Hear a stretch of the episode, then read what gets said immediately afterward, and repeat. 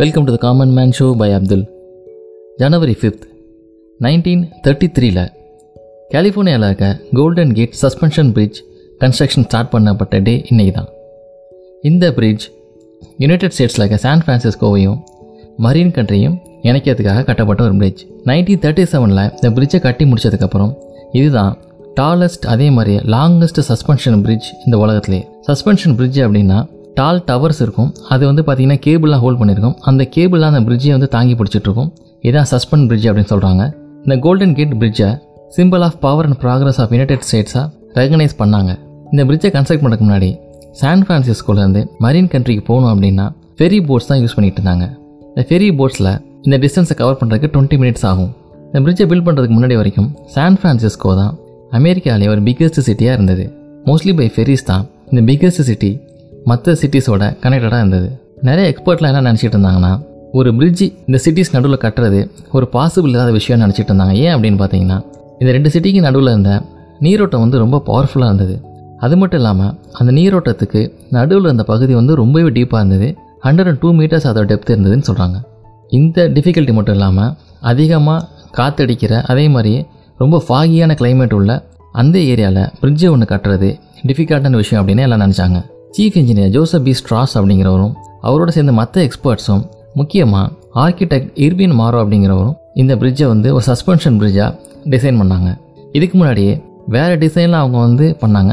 ஆனால் அந்த டிசைன் அவ்வளோ இம்ப்ரெசிவாக இல்லாதனால இந்த சஸ்பென்ஷன் பிரிட்ஜை அவங்க ஃபைனலைஸ் பண்ணாங்க. இந்த பிரிட்ஜை கோல்டன் கேட் பிரிட்ஜ் அப்படின்னு ஏன் பேர் வச்சாங்க அப்படின்னா சான் ஃப்ரான்சிஸ்கோ பெனின்சுலாவுக்கும் மரீன் கண்ட்ரி பெனின்சுலாவுக்கும் நடுவில் இருக்க அந்த வாட்டர் ஏரியா வந்து கோல்டன் கேட் ஸ்ட்ரைட் அப்படின்னு சொல்லுவாங்க.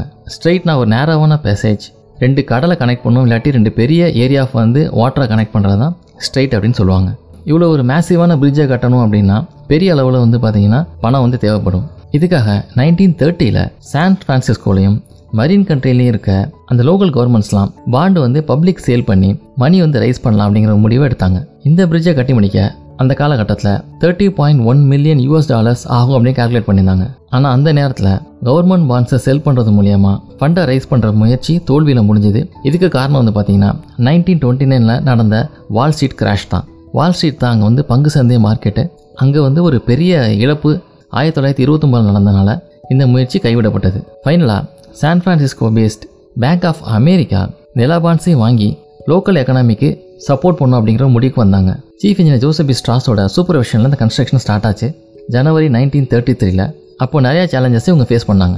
என்ன மாதிரி சிக்கல்கள்னு பார்த்தீங்கன்னா அதிகமான டைட்ஸ் அடிக்கடி வர ஸ்டாம்ஸ் ஃபாக் வந்து இவங்களுக்கு பெரிய தலைவலியாக இருந்தது. இதெல்லாம் சேர்ந்து இந்த கன்ஸ்ட்ரக்ஷனை ரொம்ப டிஃபிகல்ட்டாக மாற்றுச்சு இது போன்ற பல சிக்கல்களை தாண்டி அந்த கன்ஸ்ட்ரக்ஷனை அவங்க பண்ணாங்க. இந்த பிரிட்ஜில் பைக்கிள்ஸ் மட்டும் போகிறதுக்கு இடம் இல்லாமல் மக்கள் நடந்து போகிறதுக்கும் பைசைக்கிள் போகிறதுக்கும் ஃபுட்பாத் கொடுத்துருக்காங்க. இந்த பிரிட்ஜ் வந்து பார்த்தீங்கன்னா ஒரு அட்ராக்டிவ் ஆரஞ்சு ரெட் கலரில் பெயிண்ட் பண்ணியிருப்பாங்க இதை சஜஸ்ட் பண்ணவர் ஆர்கிடெக்ட் இர்வின் மாரா தான். இந்த கலர் சூஸ் பண்ணதில் ரெண்டு ஃபங்க்ஷன் இருக்குது அந்த சரௌண்டிங் நேச்சுரல் சீனரிக்கு தகுந்த மாதிரி இந்த கலர் வந்து மேட்ச் ஆச்சு. ஃபாக் அதிகமாக இருக்க ஏரியானால ஷிப்பில் வரவங்களாம் இந்த கலரை யூஸ் பண்ணுறதுனால கிளியராக அந்த பிரிட்ஜை வந்து பார்க்க முடியும். இது மட்டும் இல்லாமல் நைட் டயத்தில் அந்த பிரிட்ஜு ஃபுல்லாக வந்து பார்த்தீங்கன்னா லைட்ஸ் வந்து சூப்பராக போட்டிருப்பாங்க. இதனால அந்த பிரிட்ஜ் வந்து பார்த்தீங்கன்னா தங்க நேரத்தில் வந்து மின்னும்.